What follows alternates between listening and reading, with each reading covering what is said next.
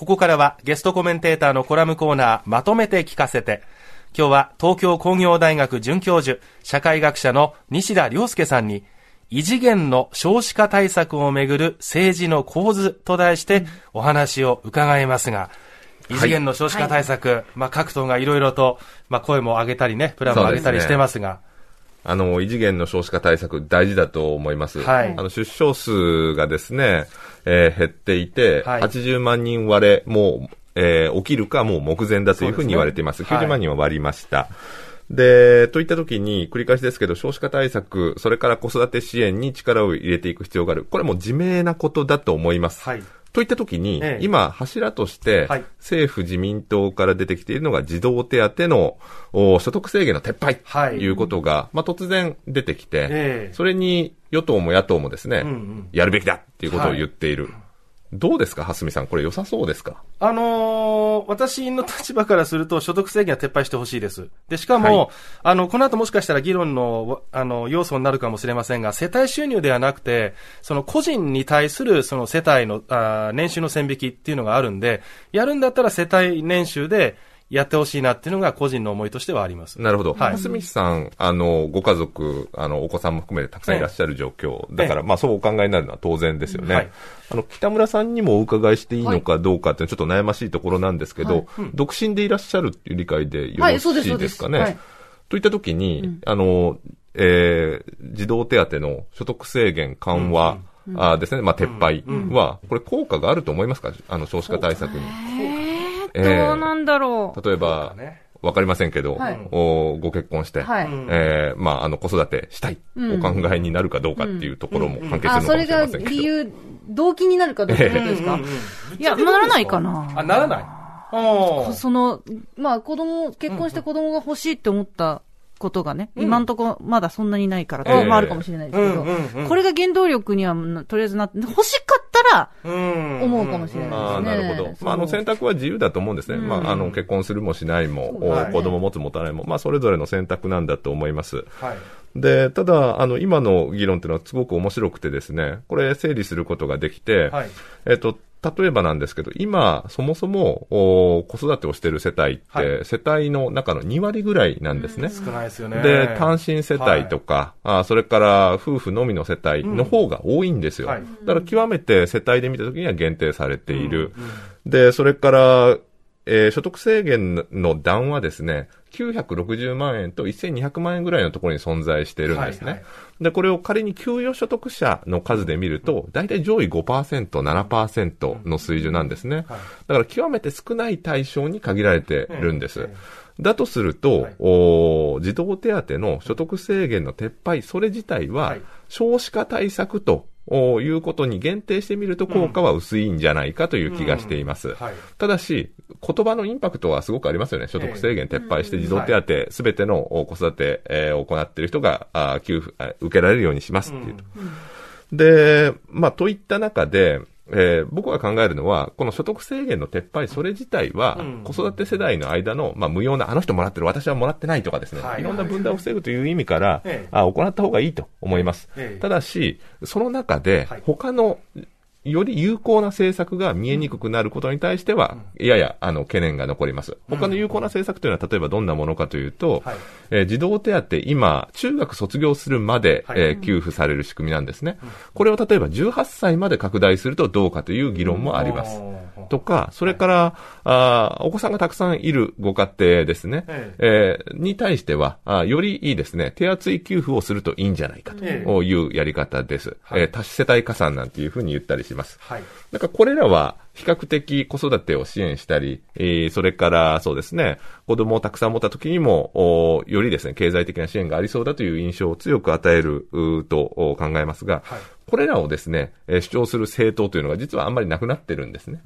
はい。みんな所得制限撤廃が大事だと。はい。いうことを言い始めてる。えー、えー、なんかすごく不思議な状況になってますね。そうですね。えー、まあ自民党の中でも当然いろんな意見はあるわけですけれども、ね、当然ね、茂木幹事長とかは、まあ、撤廃っていうような話がこう出てきたり、やっぱり、あれですか、わかりやすく言うと、もう選挙が近いからっていうことになるんですか？僕はそう考えてます。えー、はい。で、まあ、自民党が出てくると、これ、はい、まあ、与党で多数を握ってる状況ですので、えー、具体化する可能性はかなり高いと思うんですね。うん、といったときに、例えば政策提案型を主張する政党なんかもですね、そこに相乗りすると、はい、あ、ほら、自分たちも主張していた政策できたでしょって言えるんですよ。みんなハッピーなんですね。まあ、そのことが関係するんじゃないかという印象を持って、はい、います。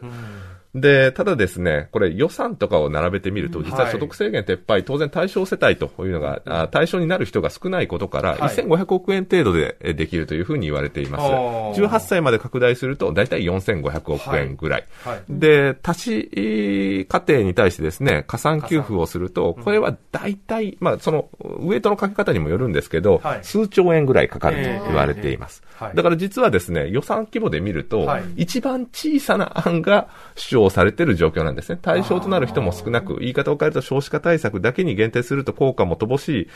えー、政策だけが異次元という名前で通ってしまっている。そこを懸念します、ねうん、そんな異次元じゃないってことですよね。そうなんです。言ってみれば。はい。で、例えば、防衛費のですね、増額議論になってます。はい、これ実はすごく異次元なんですね。もともと5兆円規模のものを倍増させて10兆円にしますっていうふうに言っています。で、児童手当はもともと1.3兆円ぐらいなんですね。はい。倍増しても2.6兆円ぐらい。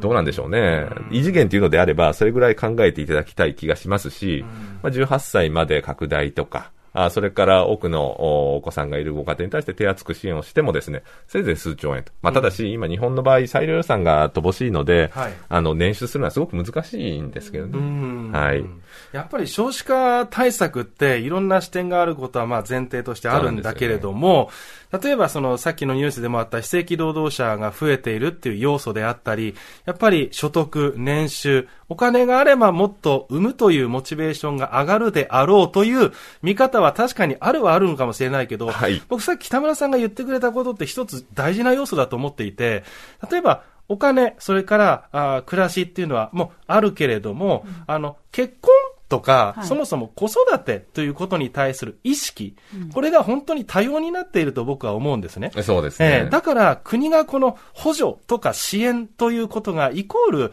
少子化対策なのかっていう疑問はちょっと実はありまして、その辺西川さんどう分析されてますか？うん、重要なご指摘ですね。えー北村さん、例えば、今の状況だと、子育て支援とかいろいろあっても、あんまり関係してこないですよね。そうなんですよね。えー、正直に言うと。だから、えー、まあ、その、受けられる方々の、うん、その、暮らしが豊かになればいいなという気持ちっていう感じ、いや、素晴らしいですね。うん、あの、少子化が起きるとどうなるかというと、はい、日本社会が将来にわたって存続していけるかどうかという問題につながってくるんですね。はい、そうすると、まあ、今子育てをしている、あるいは将来する人だけじゃなくて、はい、例えば生涯にわたって子供を持たない人においてもですね、まあ、なんとなく仮にですね、日本社会が将来もあったらいいなと思うのであれば、うん、これ危機な状況だということは共有されてるんですね。はい、で、子供が、あまあ、多いということは、その問題に対して、まあ、積極的に解決に向かっていくということにつながります。うん、で、なので、まあ、そのことを社会全体で後押しするという合意を作るということがとても大事なんだと思いますね。なるべく分断が乏しく、それから多くの人たちが、まあ、子供が多いということはいいことだねと。で、子供を育てるということは、まあ、日本社会の将来の存続に関係するんだから、応援したいねと。社会全体で支援するという仕組み作りが大事だと思います。で、ただ、現行の児童手当の制度は、そうなってないんですね。事情を原,、えー、原則として、で、えー、父母等の児童を養育しているものを支援するっていう書きぶりになってるんですね。もしかすると、社会全体で子育てを支援するという仕組みに変えていくといいんじゃないかと思います。そうですかね？なかなかその分断は生まれにくいというか、まあ、理解が得られやすい政策になっていくわけですね。そうなんです。まあ、と、損か得かという議論ばかりで話をしていると、ちょっと、お溝は埋めがたいのかなと思います。子育て世帯にもお分断はありますし、あの、子供も持たないという人たちからすると、なんだかなと思えてきますよね。分断を防ぐことが大事だと思います。はいえ、今日は西田さんに異次元の少子化対策をめぐる政治の構図と題してお話を伺いました。今日のゲストコメンテーター、東京工業大学准教授、社会学者の西田亮介さんとはここでお別れです。西田さん、ありがとうございました。はい、ありがとうございました。